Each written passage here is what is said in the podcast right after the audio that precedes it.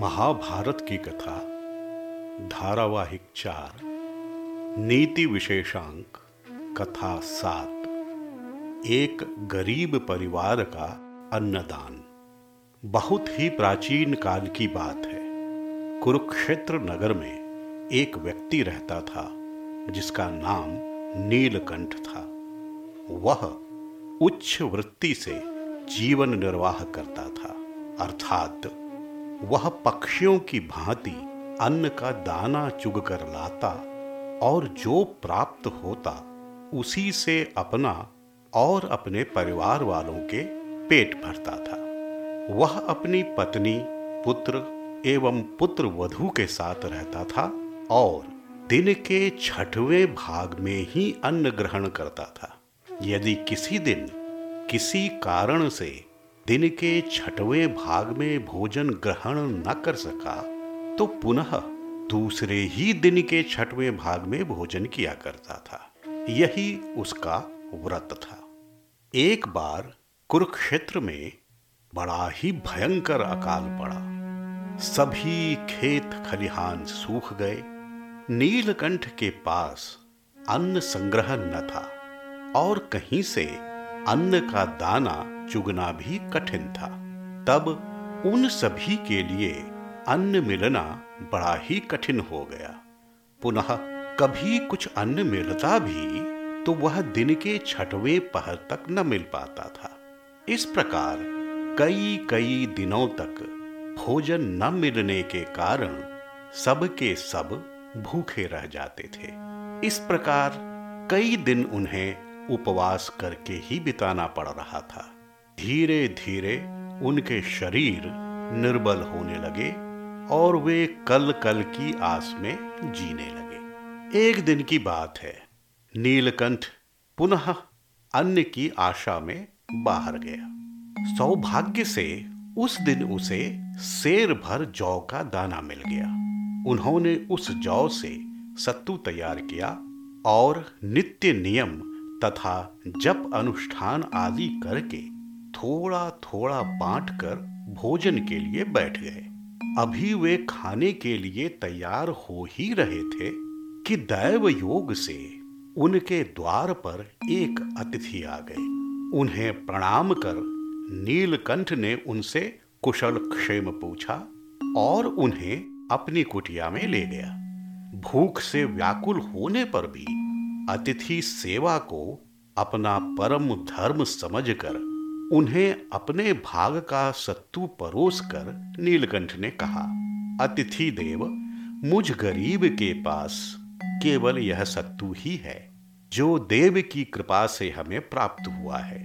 कृपया इसे ग्रहण करें। अतिथि ने वह सत्तू खा लिया, किंतु उसकी भूख शांत न हुई। नीलकंठ उनकी भूख मिटाने का उपाय सोच ही रहा था कि उसकी पत्नी ने कहा, नाथ, आप चिंता न कीजिए, अतिथि को मेरा भाग भी दे दीजिए।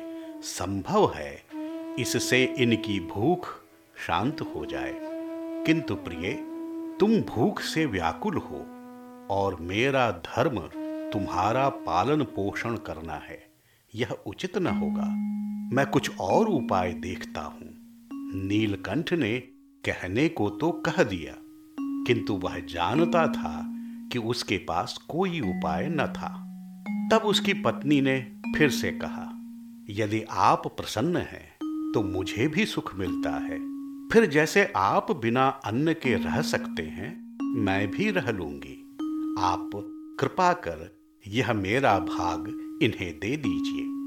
नीलकंठ ने वह दूसरा भाग भी अतिथि को ग्रहण करने के लिए दे दिया, किंतु उसके बाद भी अतिथि संतुष्ट न हो सका। तब नीलकंठ को बड़ी चिंता हुई कि अतिथि को भूखे ही विदा करना पड़ेगा। उन्हें चिंतित देखकर उसके पुत्र ने कहा, पिताजी, पिता की इच्छा पूर्ति करना पुत्र का धर्म होता है। आप बिना विचार करे मेरा भाग अतिथि को दे दे। नीलकंठ ने कहा, किंतु पुत्र, तुम अभी युवा हो, तुम्हें जीवन धारण करना है, मैं भूखा रह सकता हूं। किंतु तुम अपने प्राण की रक्षा कर सकते हो। अतिथि के लिए कुछ ना कुछ उपाय हो जाएगा। पुत्र ने कहा, मैं आपका पुत्र हूं और पुत्र पिता का ही अंश होता है, अतः आपके जैसा ही हूं। जैसे आपके लिए अतिथि धर्म है, वैसे ही मेरे लिए भी है। आप मेरा भाग भी अतिथि को दे दीजिए। पुत्र ने जब ऐसा कहा तो बेटे को आशीर्वाद देकर नीलकंठ ने उसका भाग भी अतिथि को दे दिया। किंतु यह क्या, वह अतिथि फिर भी संतुष्ट न हो पाया। अब नीलकंठ बड़े संकोच में पड़ गया। तभी उसकी पुत्रवधू अपने भाग का सत्तू लेकर उसके पास आकर बोली, पिताजी, आप मेरे हिस्से का सत्तू भी अतिथि देवता को दे दीजिए। नीलकंठ दुखी होता हुआ बोला, किंतु यह संभव नहीं। तुम सूख कर कांटा हो गई हो। तुम हमेशा हम सबके सुख का ध्यान रखती हो। मुझे सदा तुम्हारी रक्षा करनी चाहिए। ना, ऐसा न करो। तुम रहने दो, मैं कुछ और उपाय करता हूं। तब पुत्रवधू ने कहा, आप मेरे पिता के समान हैं।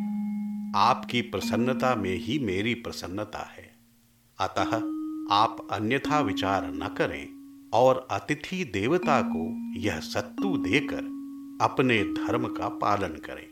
पुत्रवधू ने जब ऐसा कहा तो नीलकंठ ने प्रसन्न होकर वह अंतिम भाग भी अतिथि को दे दिया। यह देखकर अतिथि अत्यधिक प्रसन्न हुए और अपने स्वरूप में आकर उन्होंने कहा, धन्य हो नीलकंठ, धन्य हो, तुम्हारा कल्याण हो। आज तुमने अपने दान से मुझे ही नहीं अपितु समस्त देवी देवताओं को प्रसन्न कर दिया है।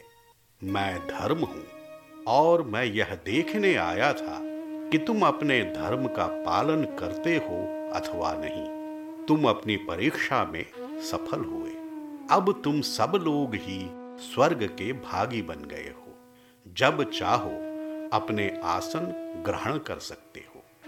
ऐसा कहकर धर्म अंतर्धान हो गया। उन सभी की थालों में सत्तू का भाग यथावत रहा, जिसे उन्होंने ईश्वर की कृपा समझकर खा लिया।